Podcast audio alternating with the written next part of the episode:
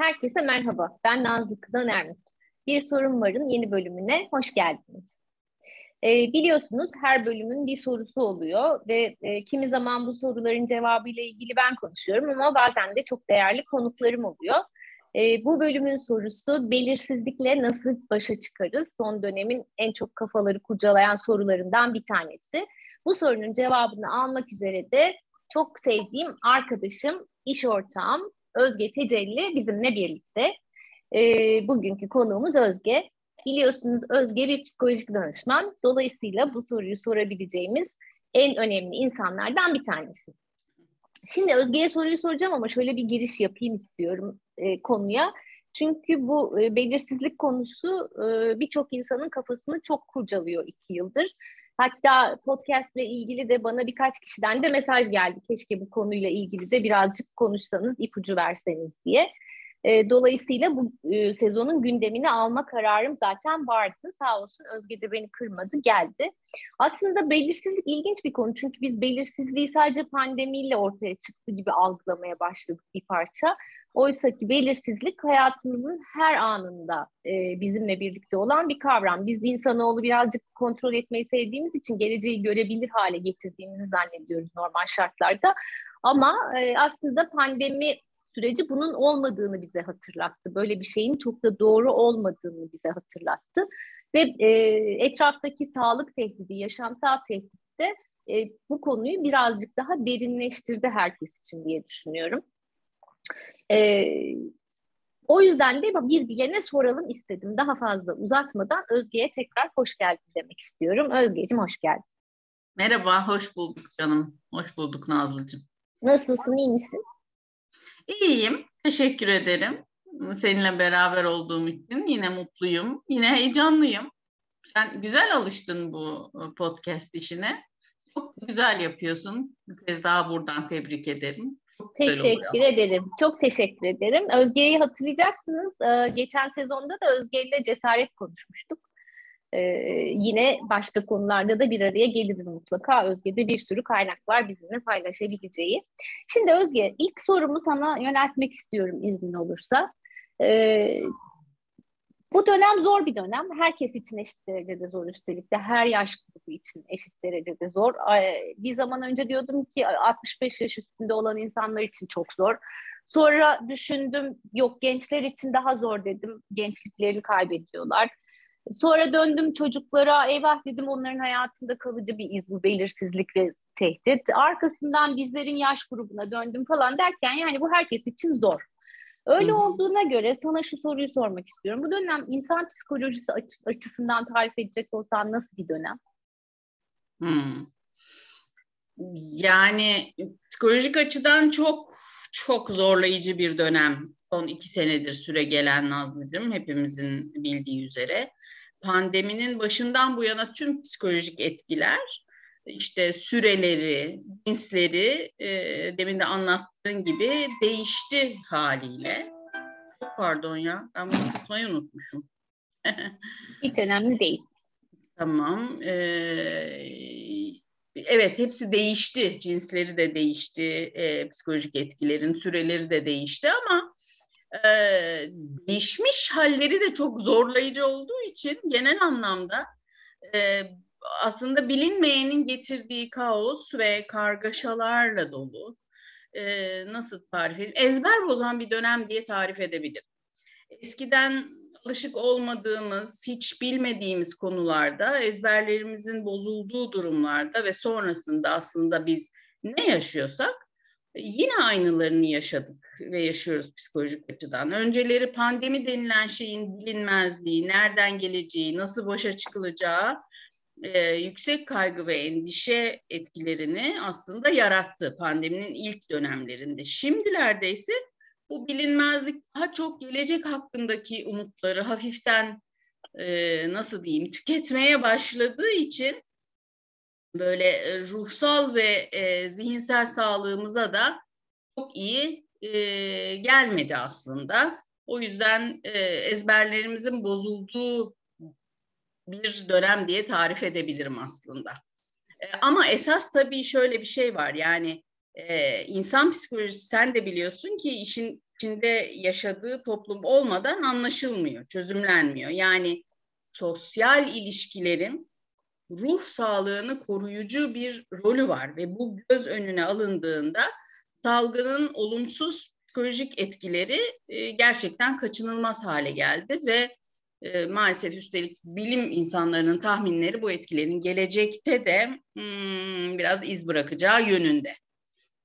E, çünkü biz her durumda aslında iyileştiren şey nedir? Bize duygusal ihtiyaçlarımızın e, karşılanması. Bu süre içinde karşılayamaz hale geldi. Ee, yaşamda birileri için faydalı olabilme, birilerinin iyi olma hallerine katkıda bulunabilme, aslında her türlü ruhsal sıkıntının ilacı diyor biliyorsun Alfred Adler. Bizim çünkü böyle yaparak kendimize iyi geliyoruz aslında. Kendimizin duygusal ihtiyaçlarını karşılıyoruz ama pandemi de e, çok kısıtlandı çevremiz ve küçücük daireler içinde kaldık. Biraz bencilleştik, biraz yalnızlaştık. İşte yine bu yüzden ezber bozan, alışık olmadığımız bir dönem diye tarif edebilirim bu dönemi. Evet aslında tabii bu sosyal ilişkiler konusu ve yalnızlaşma konusu dediğin gibi çok e, gerçekten zorladı hepimizi. E, en zor zamanımızda birbirimize sarılamak, sarılamamak, en sevindiğimiz anlarda kucaklaşıp birbirimizi kutlayamamak, e, sadece bunu telefonla yapmaya çalışmak, böyle işte uzaktan buluşma araçlarıyla yapmaya çalışmak hiç alışkın olmadığımız insan tabiatına aslında aykırı diye düşündüğümüz şeyler. Peki evet. bir kısmı tabii ki bu bu süreçte bizi zorlayan şeylerin. Bunun dışında başka neler zorladı insanları sence bu geçtiğimiz iki yıl boyunca? Ah, neler zorluyor insanları. Yani şimdi başta bu zorunlu izolasyon ve bildiklerimizin değişmesi nedeniyle sosyal ilişkilerimiz azaldı. İşte tuhaflaştı ve yalnızlık duygusu arttı. Bu cepte bir. Ama bak bu, bu salgın Nazlıcığım sayacak olursak toplumsal düzeni derinden etkiledi.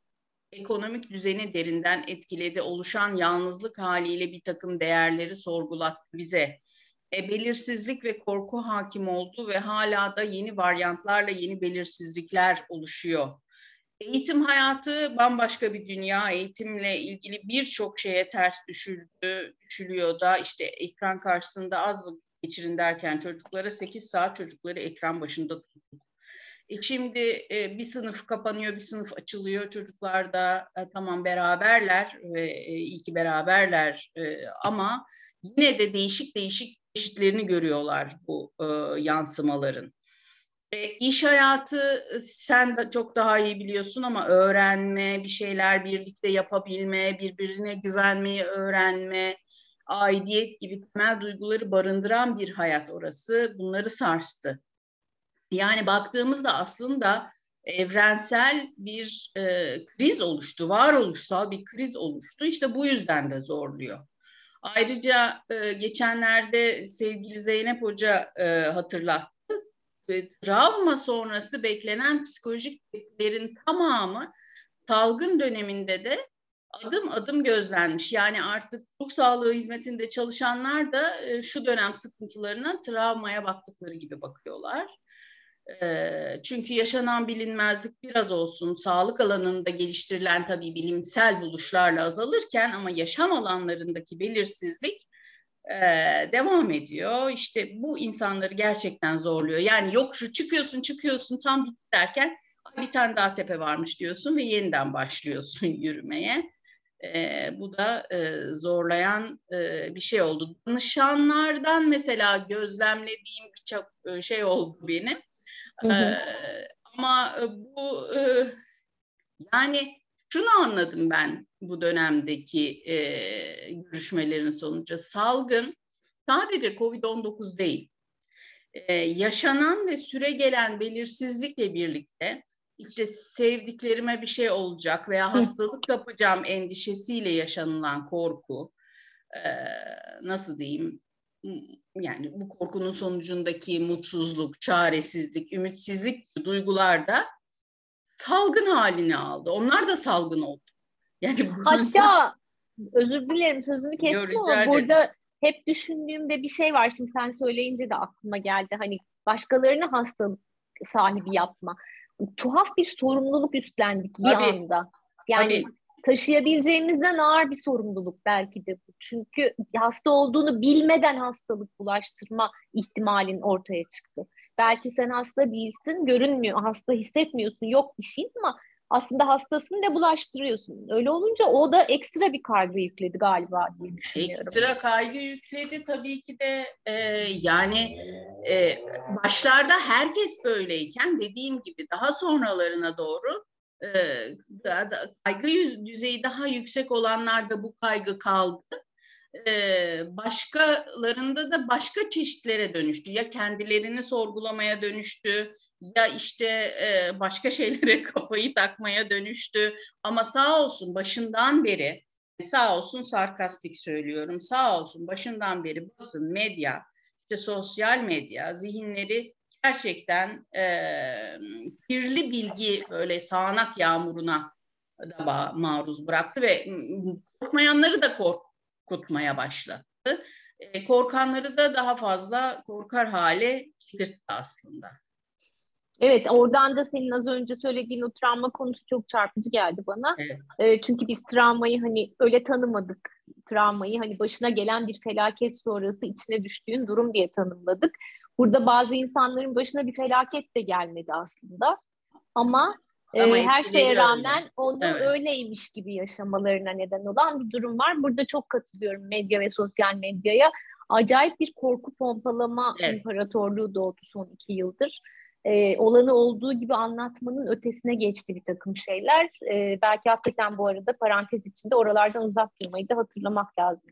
Evet konuşurken. evet. Evet yani o yüzden de özellikle belirttim aslında evet.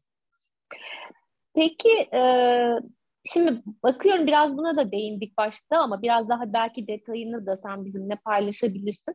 Ben baktığımda dışarıdan üç tane farklı insan profili varmış gibi geliyor. Aralarda da mutlaka insanlar var ama bir grup tamamen yok sayıyor salgının varlığını. Yani sanki hiçbir şey yokmuş gibi ne kendi sorumluluğunu alıyor ne başkalarına karşı olan sorumluluğunu üstleniyor. Eskisi gibi hayatını sürdürmeye çalışıyor. Bir grup tamamıyla kendini dünyaya kapatıp hala torbalarını, paketlerini ellemeden bekletip işte insanlarla hiç görüşmeyip o kapalı alanda tutmaya çalışıyor. Bir grupta olanı olduğu gibi görmeye çalışıyor ve ben hayatıma devam edeceğim. Mevcut durum bu. Önlemlerimi alacağım ama hayat devam ediyor söyleyip e, yola devam ediyor. Yani gerçekten ne olup bittiğinin farkındalığıyla hayatını bir biçimde sürdürüyor. Eminim sen danışanlarından bu konuyu çok gözlemliyorsundur. Sana bir sürü insan gelip gidiyor bu süreçte. Ee, bunlara yönelik sen ne fark ediyorsun? Ee, neler gözlemliyorsun? Bu üç kategoriden hangisinde olmayı nasıl seçiyoruz? Ee, ne güzel sorunun içinde de cevabını istediğin cevabı soruyorsun. ne güzel aslında. yani evet dediğin gibi kimisi hala çok evhamlı kimileri unutmuşlar. Örneğin ben bugün e, oğluma sordum ya sen nasıl bakıyorsun, nasıl görüyorsun diye. E, senin arkadaşlarına bir nabız yoklayayım dedim. Nasıl görüyorsunuz diye. Bir unutmuş gibi davranmak istiyorum dedi. E, ve unutmuş gibi davranıyoruz. Çünkü dedi eğer öyle davranmazsak ve benim çevremdeki herkes de böyle dedi. Eğer öyle davranmazsak biraz e, takılıp kalıyoruz. Sonu hiç gelmeyecekmiş gibi geliyor ve bu bize hiç iyi gelmiyor. E, tabii e, bu, bu tarafta arka tarafında of unutmuş gibi davranıyorlarsa tedbir almıyorlar mı acaba falan o sorular canlanıyor. Fakat e, gerçekten e, en bunun adına uyumlanmak denir mi bilmiyorum. Ee, bu demin gençlerin başa çıkma yönteminin adına uyumlanmak denebilir mi demiyor, e, bilmiyorum ama e, bence o tamamen hani e, başka bir konu. Ama e, söylediğin gibi uyumlananlar, herkes uyumlanan olmak istiyor. Çünkü e, öyle rahat ediyoruz biz. Yani uyumlanınca rahat bir olaya e, adapte olabilince rahat edebiliyoruz iyi hissedebiliyoruz rahat eder derken ne diyor derken yani ruh sağlığımız, sağlıklı zihin yapımız ancak bu adapte olma halinde e, açığa çıkıyor. Çünkü o zaman belirsizlik kavramı bir başka forma dönüşüyor. Yani bizler kapalı konumundan açık konumuna geliyoruz. Ee, ve o açık konumuyla birlikte acaba bugün biz gelecek için nasıl başa çıkabiliriz sorusunu çözmeye başlayabiliyoruz. Çünkü bu adaptasyonda, bu uyumlanma sürecinde kendini e, yeterli hissediyorsun, yapabilir hissediyorsun. Dolayısıyla kontrol sende gibi hissediyorsun. Danışanlarda da kimde eğer kontrolle ilgili bir sıkıntı varsa, kont- hayatımı kontrol edebiliyorum, kontrolümde olan şeyler olmayan şeyler bir konularda e, ne kadar çok uyum e, söz konusuysa o zaman e, daha kolay ilerleyebiliyor süreç. Anladım. Yani bu e, uyumlanma ve kontrol alanının tanımlamayla alakalı. Evet. Belki bir parça. Evet. Bir de tabii geleceğe bakabilme kısmı da önemli galiba. Yani oh. kendine o koyduğu kapalı alanda oh. gelecek yokmuş gibi davranmaktansa sen demin bir ara bir umut lafından da söz ettin. Evet. Bazen umut da zorluyor insanları bu kelime galiba ama yine de o ışık gibi bir şey ya ileriden gelen. Ee, ona evet. da bir pencere açmakta da herhalde bu süreçte fayda oluyor o uyumlanma ve kontrol alanı kısmında. Son derece. Peki e, biliyoruz aslında hayatı kontrol edemediğimizi. Yani çok küçük yaşta değilsek e, farkındayız yaşamın aslında bizim kontrol edemediğimiz bir şey olduğunu, koruyamadığımız bir şey olduğunu biliyoruz. Bilgi olarak biliyoruz. Peki ne oluyor da uygulayamıyoruz? Nasıl kabul edeceğiz biz bu süreci? O belirsizlikle başa çıkmayı, kaygıyı yönetmeyi, e, ilerlemeyi, durmamayı. Çünkü hayat devam ediyor. Hayatı, hayatı gerçekten e, sürdürebilmeyi nasıl başaracağız? Şimdi öncelikle aslında şükür ki her şeyi bilmiyoruz. Yani hem gelecekle ilgili hem sağlıkla ilgili her şeyi bilseydik şu andakinden gerçekten daha fazla psikolojik sorun olurdu tüm dünyanın. Ee, belki de gerçek kaos ve evrensel kriz her şeyi bilirsek yaşanırdı. Fakat e, yani bu kontrol etme kısmına gelince yani bir e, nasıl yapacağız kısmına gelince bir kolay yolu var aslında. E, çok basitçe anlatacağım uzun tarafını ama çok basitçe kontrolün dışında olan şeylerin var olduğunun kabulü. Hı hı. Ee, kolay yol kabuldür. Ama kabul pes ettim değil, kabul boyun eğiyorum da işte. Evet sadece e, o her neyse kontrol edemediğim şeyler varsınız ama benim kontrolümde değilsiniz. Yani şöyle Nazlı, bilmemek değil. E, aksine kontrol edemediğini bilmek önemli. E, şu günlerde sen de biliyorsun trafikte biraz fazla vakit geçiriyorum e, oğluma e, araba alimi yaptırma e, kısımlarında. Şimdi ondan da aklıma habire örnekler geliyor. Arabadaki frenler nasıl olmazsa olmazsa bizim de kontrol etme hissimiz ve yeteneğimiz olmazsa olmaz. Yani bu bir gerçek. Bu tamam. Bu, bu, bu, bu da bir cepte. Ama iki püf noktası var bence. İlki e, başkasının arabasının frenine sen basmıyorsun arkadaş. İşte bunun farkına varmak insana dikkatli araba kullandırıyor.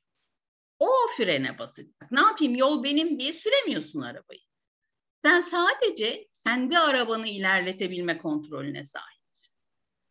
İkincisi de kendi arabanın da sürekli frenine basarsan bu sefer de olduğun yerde durup kalıyorsun. İşte ilerleyemiyorsun demiyorsun. Fren sadece arabayı yavaşlatmak veya durdurmak için var ve senin sadece ama sadece senin kontrolünde. E, hayatı da böyle yaşamıyor muyuz Nazlı? Neyi kontrol, neleri kontrol edeceğimizi öğrenerek, öğrendiğimizde de cesaret gösterip yola çıkarak yaşıyoruz. Yani bu hayat yolculuğundaki cesaret önümüzdeki soruların cevaplarına sahip olmak anlamına gelmiyor. Bu kesinlikle mümkün değil. Bunu kabul et, bunu kabul etmekten bahsediyorum. Bununla birlikte şu anda kalmaya istekli olmak, elimizden geldiğince harekete geçmek, sağdan soldan gelen tehlikeleri dikkatlice değerlendirip gitmek ve de işte yol tıkalıysa başka yollar aramayı göze almak şu dönemdeki, içinde bulunduğumuz dönemdeki cesareti tanımlıyor. Ve de e, iyi haber de bu cesaret, bu cesaret, e, bahsettiğimiz cesaret öğrenilebilen bir şey. Ama yeter ki herkes kendi yanlış inançlarını değiştirmeye, işte dönüştürmeye gayret etsin. Ama eğer ki, eğer ki kabul edememekte zorlanıyorsak, vardır bunun da hepimize özgü bir nedeni. Çünkü e, yine biliyorsun bizler ilk çocukluk yıllarımızda gözlemliyoruz ve sonuçlar çıkarıyoruz hayata dair, çevremize dair, kendimiz hakkında, dünya hakkında. Eğer ki bizler e, hayat tehlikelerle dolu bir yer diye kanaat etmiş ve özgün bakış açımıza bunu yazmışsa bugün o tehlikelerden korunmaya, kaçmaya çalışırız. Tehlikenin ne olduğunu bile bilmeden. O yüzden örneğin belirsizliklerle baş etmek konusunda hareketsiz kalmayı hayatına dahil etmiş bir kişi için elinden geldiğince harekete geçebilirim şimdi düşüncesi e, mesela bu kabul sürecinin başlangıcı olur. E, belki de hayata dair yanlış çıkarımları olduğunu fark eder. Bir örnek vermek istiyorum izninle. Tabii ki, ee, çok iyi olur. Bir danışanıma belirsizlikle ilgili, bu belirsizlik, yaşadığımız belirsizlik gündem konusu ya. Yani gerçekten gündem konusu. Tabii bir, bir, bir parantez açayım. Mesela şöyle bir değerlendirecek olsan son iki yıldır sana gelen insanların e, başvurma nedenlerinin arasında ne kadar yer buluyor bu belirsizlik ve kaygı? Son zamanlar kaygı başta yoktu. Son zamanlarda belirsizlikle ilgili ne yapmaya çalışmaları gerektiği veyahut yani işte oradan hepimizin yaşadığı aslında bu. Yani bana gelenlerin değil birebir bizzat bizlerin de yaşadığı bu Kesinlikle. dava. Yakınlarımızın, bizlerin de yaşadığı dava bu ve e, bir çeşit bıkkınlık işte eskiden burnout diye iş yerlerinde tanımlanan hmm. şimdi bütün hayatta e, yayılmış olan e, onu da daha sonra yine konuşuruz languishing dedikleri aslında bıkkınlık vazgeçmişlik hali. Aa, Heves... languishing mi dedin? Evet, languishing. Daha önce duymamıştım ben bunu. Evet. Ve şey yani böyle bir heves kırılması hali aslında. Hmm, güzel merak ettim. Evet, evet. O konuşuruz onu sonra. Evet, evet. Süper olur. Peki. Evet, e, şey şey şey parantez evet. açmıştım. Sen devam ha, et şimdi. E, ya bir örnek verecektim tam. Aha, evet, e, evet. Ya bir danışanıma belirsizlikle ilgili hatırladığı bir ilk anısını sorduğumda e, yok hatırlamıyorum öyle bir zaman dedi. Ee, sonra dedi ki çünkü ben her şeyi bilirdim diye devam etti. Çalışkandım ve her şeyi bilmek isterdim, bilirdim dedi. Ee, biraz daha açmasını istediğimde işte sosyal sınavlarda eksik bir soru yaptığında kendini çok kötü hissettiğini söyledi. O kötüyü açmasını istediğimde ise kötü çünkü kaç alacağımı bilemezdim. Not kıracak mı kırmayacak mı bilmezdim. E, fazla mı uçmuşum, atmışım kafadan o soruyu bilmezdim. Uzun mu yazmışım, kısa mı yazmışım, uydurduğum belli mi işte neyse bütün bunları bilmezdim. O yüzden o not kaç gelecek diye çok rahatsız olurdum dedi. E ne yapardım peki dedim ben o not gelene kadar. Hiçbir şey yemez içmezdim dedi. Yaşayacak kadar yer içer. Oyun oynamazdım. Banyo bile yapmak istemezdim dedi. Ee, Peki dedim şimdi şu anda ya da yarın iş yerinde seni birden bir sınava çağırsalar ne yapardın diye sorduğumda ise aa eyvah önceden çalışacak vaktim yok muydu yani diye sordu önce. Kontrolü görebiliyor musun? Ee, ama dedi sonra e, iş hayatı bu ne yapayım girerdim ve bildiklerimi yapardım dedi. Sonra ne yapardın diye sordum. Beklerdim sonucunu dedi. deyince bu sefer şaşkınlık sırası bana geldi. E, nasıl beklerdin yani? Öncesi gibi mi beklerdin? Nerede beklerdin? diye sorunca kendi kendine herhalde sordu içinden böyle gözlerinden bulutlar geçti. Dedi ki olmaz tabii ya beklerdim de demek olmaz. Ee, ne yapardım eve giderdim yemek yapmam gerekiyor. ee, yarın çocuğun ütüsü var e, muhakkak kıyafetlerini ütülemem gerekiyor filan dedi uzun uzun anlattı. Ve bir, gerçekten bir anda bir durdu bir dakika dedi ben galiba yaşamaya e, devam ediyorum dedi. Şimdi dedi o eskisi gibi durmuyorum beklemiyorum dedi. Dolayısıyla e, demin bahsettiğim, önden bahsettiğim yanlış kalıplarımızı e, onların farkına varmak ve onları değiştirmeye çalışmak bu süreç içinde aslında belirsizliğe karşı geliştirebileceğimiz kendimizin biricik olmasına dair çok çok çok önemli e, bir adım olacak diye düşünüyorum. Yani kendine e, dışarıdan bakıp kendini görmeye çalışmak mı bu evet. söylediğin? Biraz analiz etmek galiba değil biraz mi? Biraz analiz etmek, biraz düşünmek. E, ya ben ne yapıyordum eskiden ama o eskiden yaptıklarım şimdi işe yaramayabilir. E, esnek olmayı e, hayata dahil etmek. E, ben bilirim dememeyi dahil etmek. Dur bakalım başka bir yol denemeyi e, kafama koyuyorum demek bile o kabul denilen şeyin başlangıç. Hı hı. E, bu birazcık da bana şey de düşündürdü şimdi sen söyleyince. E, bu, bu süreçte benim de işte ortak çalışma yaptığım veya bir şekilde hayatlarına dahil olduğum insanların bir kısmında gözlemlediğim de şöyle bir şey vardı. E, bu pandemi süreci bizim kendimizle baş başa kalıp kendimizi daha iyi anlama, anlamaya e, çaba harcadığımız, kendimizi daha kendimizle tanışma konusunda geliştirdiğimiz bir süreç oldu diyen bir sürü insana rastladım. Ee, belki de onların bir kısmı hani demin üçlü bir skalada tarif ettim ya insanları yok hmm. sayanlar, hmm. tamamen kapatanlar ve yola devam edenler. Belki de onlar bu yola devam edenlerin arasında yerini alanlar. Evet, uyumlanıyorlar. Evet, evet. Uyumlanıyorlar. Onu... Yani o oradaki adaptasyonla o birleşti şimdi herhalde. Şimdi evet kafamda öyle bir e, buluşma oldu. Hmm. Peki e, Özge bir şey yani bir sürü şey aslında aralarda söyledin ama böyle bizim baş sorumuza yani program sorumuza dönecek olursam belirsizlikle nasıl başa çıkarız? Bununla ilgili gene üç grup insan tarif etmiştim. Çocuklar, yetişkinler ve ileri yaştakiler. Çocuklar konusunda sen çocuklarla da çalışıyorsun. Belli bir yaşın üstünde, 6-7 yaşın üstündeki çocuklarla da çalışıyorsun diye biliyorum.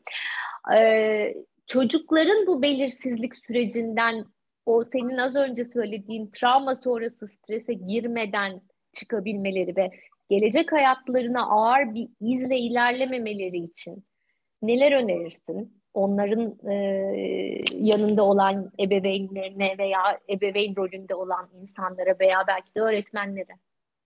E, tabii şimdi e, öğrenme teorileri var. E, onlar çok çok çok e, değerli elbette ki.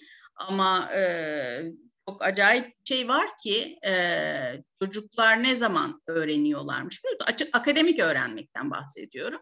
Ancak ve ancak geleceğe dair umut taşıdıklarında öğrenme gerçekleşiyormuş beyinlerinde. Böyle bir araştırma var. Dolayısıyla şimdi bu çok çok önemli bir şey. Hem ebeveynler hem okuldaki öğretmenler ve okul eğitim dünyası için. Birçok zamandan beri, uzun zamanlardan beri dünyada ve ülkemizde geleceğe dair umutla ilgili çocukların kafalarında bir takım sorular var. Ve bu gerçekten akademik başarılarını e, etkiliyor.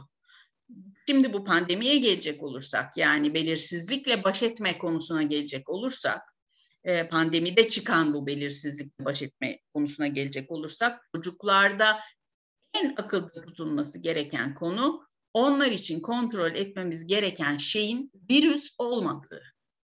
Hı hı. Onların da kendi arabaları var. Ergenliği atlatana denek tabii ki de kopilot olmak çok önemli ama sürekli yedek frene basarak değil. Yani yılmazlık, esnek olma konusunda çocuklara örnek olmak önemli. Bir şeyi anlatmak yerine örnek olmayı, onu göstererek anlatmayı tercih etmeli ebeveynler e, evlatlara. Hmm, tıpkı şey, şey gibi kitap okumasını istiyorsan oku deme de eline al kitabı a, oku a, aynen, gibi. Aynen ve eğer baş etmek eşittir yılmazlık, psikolojik sağlamlıksa öyle bir yere bir yere kadar bir bakıldığında e, çünkü belirsizlik korkuyu tırmandırıyor. E, korkuyla baş etmek yılmazlığı gerektiriyor. Birazcık cesareti gerektiriyor. E, ama değişik bir cesareti gerektiriyor. E, farklı yollardan nasıl yaparızı göstermek eşittir onlara umut oluyor. Hmm. Baştaki umuda bu şekilde bağlayabiliyorum.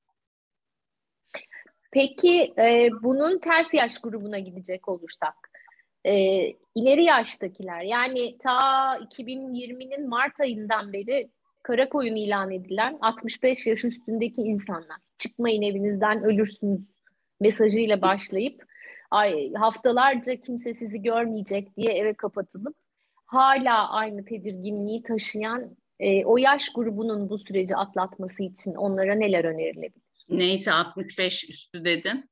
Yoksa ileri yaş derken bizden mi bahsediyorsun diye Yok Allah'tan sana. henüz oraya katmadım.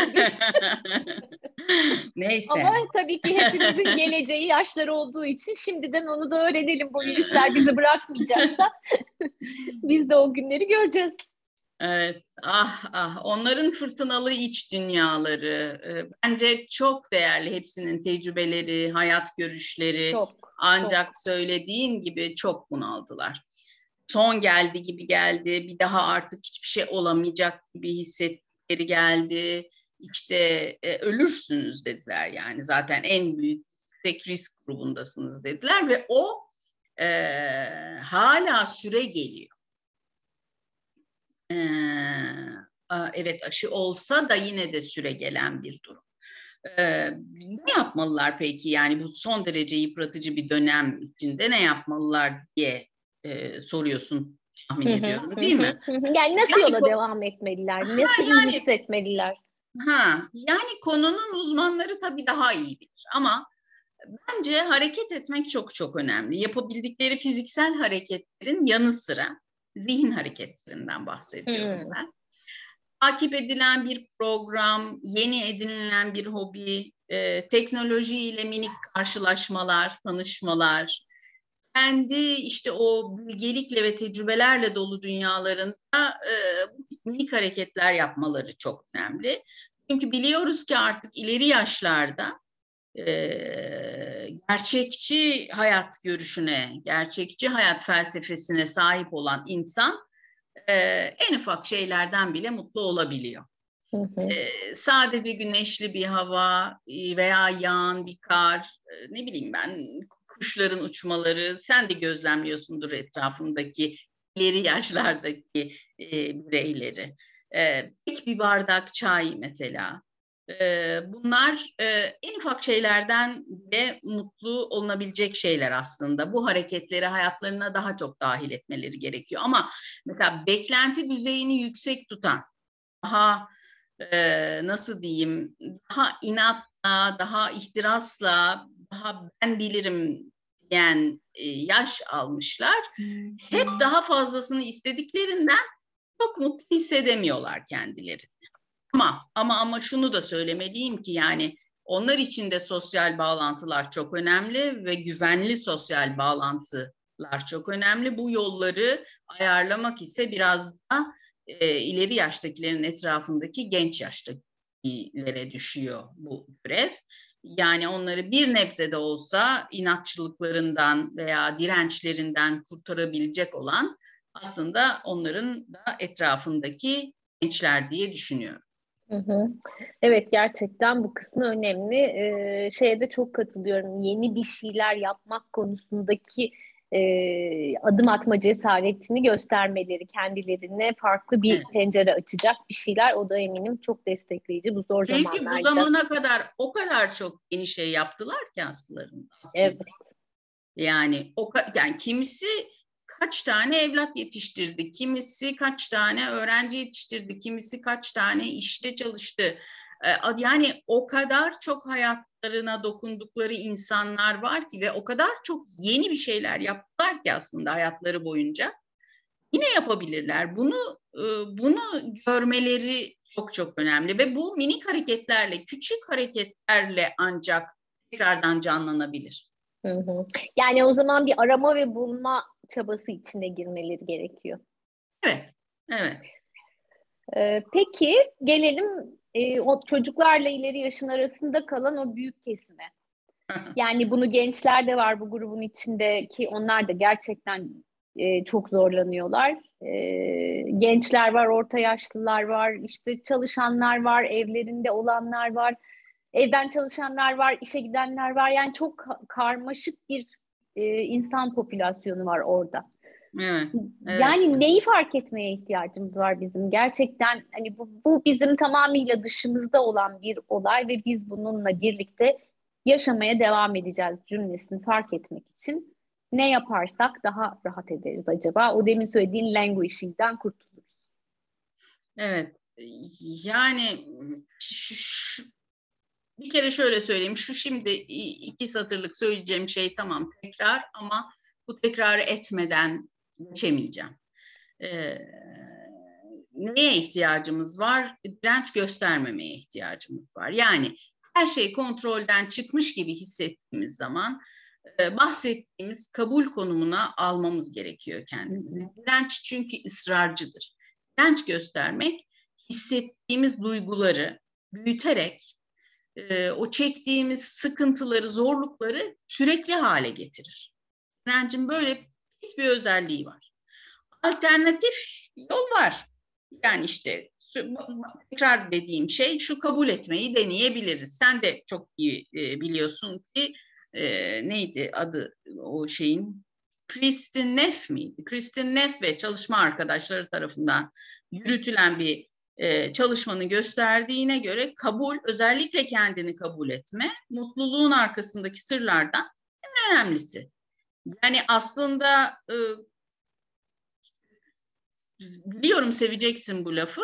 Kabul etmek bulunduğu yerden nereye gideceğiyle tanışma hali demek. Hmm. Kabul etmek o demek. Yani şu anda buradayım.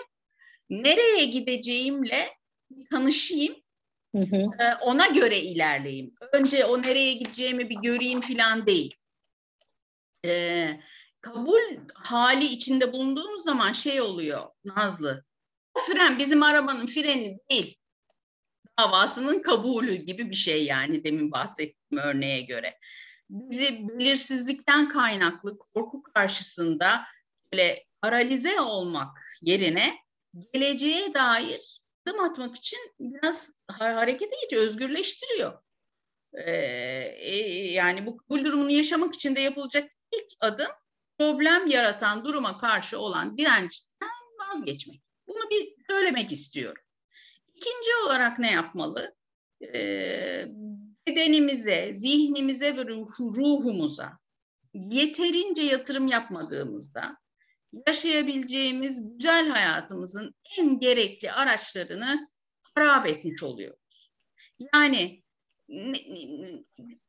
bedenle iyi anlaşacağız, zihinle iyi anlaşacağız, ruhla iyi anlaşacağız. Tamam. Zor dönemden geçiyoruz ve bunların hepsinin bir arada olması mümkün değil. Bunu farkındayım. Ama Bunlar için bize anlam getiren mesela ilişkilerimizi sürdürmemiz gerekir. Anlatabiliyor muyum? Eğlenceye ve keyifli aktivitelere vakit ayırmamız gerekir. Ne bileyim ben uykuyu iyi uyumamız gerekir. Sağlıklı beslenmemiz gerekir. Bildik şeyler aslında yani. Kendimize yatırım yapmak. Aa, başka dava bir başka yapmamız gereken neye ihtiyacımız var sorusuna cevap olabilecek bir tane daha bir şey var. Birkaç tane daha bir şey var aklımda ama mesela şimdi belirsizlik hakim olduğu zamanlarda kafamızda kötü senaryolar kuruyoruz ya. Hı hı. Ve bunlar böyle işte ya öyle olursa ya öyle olacak. Aa bak o öyle olmuş bize de böyle olacak. Böyle böyle böyle böyle aşağı sarmal halinde çoğalarak da devam ediyor. Bu kötü senaryolar başladığında onları yakalamamız ve onlara inanmadığımız yani bunlar bizim kafamızın senaryoları diye e, düşünmeyi kendimize kanıtmamız lazım. Tamam riskleri öngöreceğiz, tamam önlem alacağız ama bu kadar kötü senaryolara, bu düşüncelere inanırsak artık düşünceler sadece kafamızda yer almaktan çıkıyor. Sanki gerçek hayat var oluyorlar. Beyin buna inandığından o şekilde tepkiler vermeye başlıyor. O şekilde efendime söyleyeyim bilmem ne hormonu salgılıyor. Şimdi açmayın bütün bunları bir de başkasının alanına da girmek istemiyorum. Ama çok basitçe tarifle işte kötü hormonlar salgılıyor ve kötü duygular vermemize, kötü duygular hissetmemize e, neden oluyor. Kendimizi en basitinden korkmuş ve güvensiz hissetmemize yol açıyor. Çünkü gerçek olduğunu düşünüyoruz. Bunların yerine onlar başladığında yakalıyoruz. Ha yine başladı benim bu kötü senaryolar. Bak galiba gerçekten aşağı doğru ilerliyorum, ilerliyorum. Çok fazla düşünüyorum. Yakalıyorsunuz kendinizi ve yerine olabilecek en iyi senaryoyu sadece hayal etmeye alıştırmak beynimizi yapılabilecek en sağlıklı yol. Buradaki hayal dediğin senaryo e, konuyla ilgili mi yoksa tamamen bambaşka bir hayal senaryosu? İstediğini yapabilirsin ama konuyla ilgili olursa çok daha etkili olur. konuyla ilgili yani bunun benim kanıtı yok böyle bir senaryo, böyle bir kötü düşüncenin olmasının kanıtı yok. Elimde böyle bir kanıtım yok. Bana ona olmuş olabilir ama bana olmasının öyle bir kanıtı yok. Benim kontrol edebileceğim şeyler var. Benim frenim var, benim gazım var. Ben yavaşlayabilirim, ben hızlanabilirim, ben yön değiştirebilirim, ben yan tarafa geçebilirim. Bunun için ama gerçekten Aa, belki de şöyle şöyle olabilir diye tam tersi bir düşünceyi hayata geçirmemiz lazım. E, tabii bütün bunları yapmak için kendimizde biraz e, uğraşmamız lazım. Yani şu anlamda uğraşmak değil, o deminki yatırım anlamında söylüyorum. Ona e, şunu da ekleyebiliriz. Hani şu anda kalma meselesi var ya, e, şimdiki zamanda neler yaptığımıza dikkat verebiliriz. Ve bunun en kolay yolu, bana en kolay yolu şu gibi geliyor Nazlıcığım. E, kontrol denilen şey çok büyük güç ya. Hı hı. Güç bizim elimizde ama sadece şimdiyi kontrol etme gücü var elimizde. Geleceği kontrol etme gücü yok. E, o zaman şimdiki gücü kullanayım. Yani şimdiye odaklanayım. Ben böyle çözebildim vaziyeti. Anda kalma, anda kalma, anda kalma çok zor. Çok zor. Hele böyle bir dönemlerde çok zor ama yapılabilecek bir şey. Sürekli tekrarla, alıştırmayla yapılabilecek bir şey. Bir diğer yapılması gereken şey e, bence çok önemli. E, belirsizlikle en iyi şekilde başa çıkabilmek için şikayet etmeyi bırakmamalıyız. Ay buna bayıldım. Bu benim en sevdiğim oldu. Çünkü çünkü gerçekten durup dururken durup durup durur, duran şeylerden şikayet eder buluyoruz kendimizi. Ee, kendi kurtarıcımız olmayı aklıma aklımıza koymalıyız. Başkalarının desteğini ise bu durumu kolaylaştır, bu durumun böyle kolaylaştırıcısı olduklarını e, düşünmeliyiz. Yani senle ben mesela bir şey tartışırken, bir şeye çözüm ararken e, ben istiyorum ki Nazlı bana bir şey söylesin, e, karar versin benim yerime de ben oh be diyeyim, rahat edeyim, şikayet ettiğim şeylerden kurtulayım. E, bu, bu burası yanlış. Nazlı olsun hayatında. Ee, işte Ayşe olsun, Fatma olsun hayatımızda. Ama kurtarıcımız olmasın. Destekçimiz olsun, kolaylaştırıcımız olsun. Ama kendimizin kurtarıcısı olmalıyız. E tabii son olarak da e, yani Adler yaşam açısından anlamı şu şekilde tanımlıyor. Dünya yüzünde ne kadar insan varsa yaşamın anlamına ilişkin o kadar çok görüş vardır. ve bu görüşlerin hiçbiri de ne kusursuzdur ne de doğru aslında. Ama insan olarak bizi en çok motive eden, belirsizliklerden de çıkarmaya motive eden, işte e, travmalardan da çıkarmaya motive eden şey, hayatımıza anlam veren şey birileriyle birlikte olma duygumuz yani aidiyet duygumuz olduğunu artık biliyoruz. Birlikteyken birilerine yardım edebiliyorsak veya işte bir şeyler yapabiliyorsak veya birileri e, bizim çabamızı takdir edip onlardan o çabalarımızdan fayda sağlayabildiğinde anlamlanıyor hayatımız. Dolayısıyla hayata anlam katmak, hayata anlam katmaya devam etmek e, çok e, çok önemli. Her durumda sadece bu e, başa belirsizlikle başa çıkma konusunda değil ama her durumda. Çünkü unutmayalım ki aslında anlam ve maç umudun kaynakları. Korkuları da tahmin edildiği üzere cesaret filan yenmez, umut dener.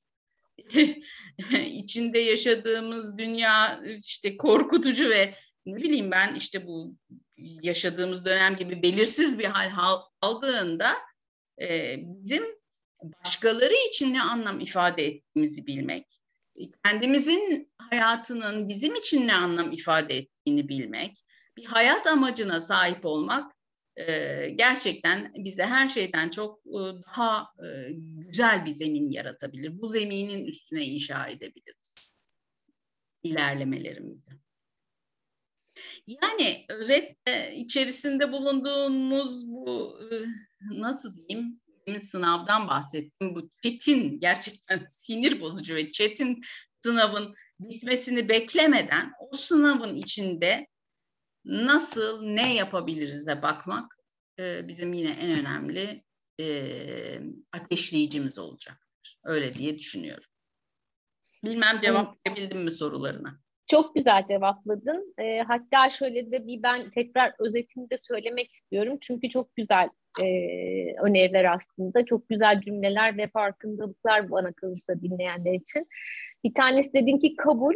Kabulün tanımı da çok hoşuma gitti benim. Bulunduğu yerden nereye gideceğiyle tanışma hali insanın dedin. Ee, biraz buna bakmamız lazım hepimizin belki bu süreçte. Ee, belki bu süreç bittiğinde de zaman zaman durup bakmak lazım kabul önemli bir şey hayatta. E, teslimiyetle kabul kelimeleri bana hep birbirinden farklı geliyor. Yani teslimiyette benim elimden gelen hiçbir şey yok ki diye bırakıp gitmekmiş gibi geliyor ama kabul dediğimde e, elimden gelenleri de fark ederek mevcut durumu anlamak gibi geliyor. Onun için bu tanım çok hoşuma gitti. Sonra beden, zihin, ruh bütünlüğüne yatırım dedin. O da gerçekten çok değerli geldi bana.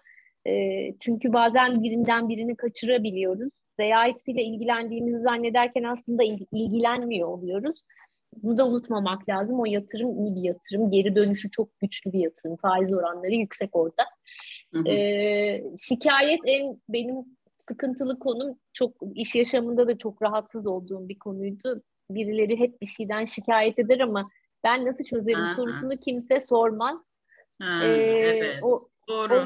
O, o yüzden o kendinin kurtarıcısı olmak e, kavramı ve gerçekten şikayeti çözüme dönüştürmeye çalışmak kısmı çok önemli hepimiz için. Senaryolar çok önemli. Hepimiz iyi bir senaryo yazıcısıyız her bir insan bana kalırsa. E, onu da sanki sen anlatırken gözümde şey canlandı. Böyle en kötüsü gözünün önüne geldiğinde onun en iyisini bulmaya çalış dedin ya böyle boyaların renk kartelaları olur ya getirir boyacılar bakın içinden seçin derler. Bir rengin bir sürü tonu vardır orada. Tek bir renk yoktur. Bunda da aslında böyle kademe kademe açılan farklı e, formatları geldi o oluşturulan senaryonun. E, onu o da çok güçlü bir öneri hepimiz için. Tabii ki anlam çok çok çok kıymetli bir şey. E, hepimiz yaşamda anlamı bulduğumuzda yani ben neden uyanayım sabahın cevabı aslında o her zaman önemli ama şimdi çok daha önemli gerçekten e, ve oradaki yardımlaşma birilerine dokunma kısmı evet. evde olabiliriz evden çıkamıyor olabiliriz çıkamayacak durumda yani o kendini koruması gereken grupta olabiliriz ama her zaman bence birilerine dokunabilecek bir şey bulmak mümkün. O da senin hep söylediğin gibi e, birine bir şey yaptığında o sana dönüyor yansıyor nasıl evet. olsa. Kendimize o da, iyi geliyor. Evet. Evet, evet o yüzden O da çok önemli. Bilmiyorum kaçırdığım var mı ama e, bunlar çok e, güçlü öneriler. Bunları yaptığımızda da aslında senin söylediğin hani çocuğunuza yaparak örnek olun kısmı var. Bunları yapan ebeveynler e, veya öğretmenler veya çocuklarla, gençlerle çalışan insanlar da onlara örnek olmuş olacaklar. E, bence çok kıymetli e, geçiş dönemi önerileri ve aslında hayat önerileri oldu. Çok teşekkür ederiz. Rica ederim. E, programımıza tekrar konuk olduğun için tüm dinleyenler adına da bir kere daha teşekkür etmek istiyorum. Kendi adıma teşekkürün yanına. Ee, başka bir programda seninle yine birlikte olaca- olacağımızı tahmin ediyorum. Konu çok çünkü dediğim gibi. Ee, bu languishing mevzusunu da merak ettim. Ee, onu tamam. belki bir vesileyle e, herkesle paylaşacağın bir şey yaparsın bizler için. Tamam söz yaparız. Anlaştık. Anlaştık. Anlaştık. Peki bitirirken son eklemek istediğin bir şeyler var mı? Çok teşekkür ederim. E, Valla ben motorlu e, gibi böyle e, bu konular açılınca fırt fırt fırt anlatıyorum, konuşuyorum. E, çünkü eninde sonunda dönüyor dolaşıyor. Gerçekten insanın e, sosyal bir varlık olduğuna e, geliyor bütün işler. E, iyi olma halleri, iyi oluş e, araştırmaları, tüm hepsi e, toplumsal hassasiyet, toplumsal e, beklenti ve bütün bu toplumun içinde kendimizin acaba yeterince e, iyi olduğumuzu anlayabilmemiz, e, elimizden gelenin iyisini yapabilmemizin önemi, e, her konuda olduğu gibi bu konuda çok böyle suyun yüzünde duruyor.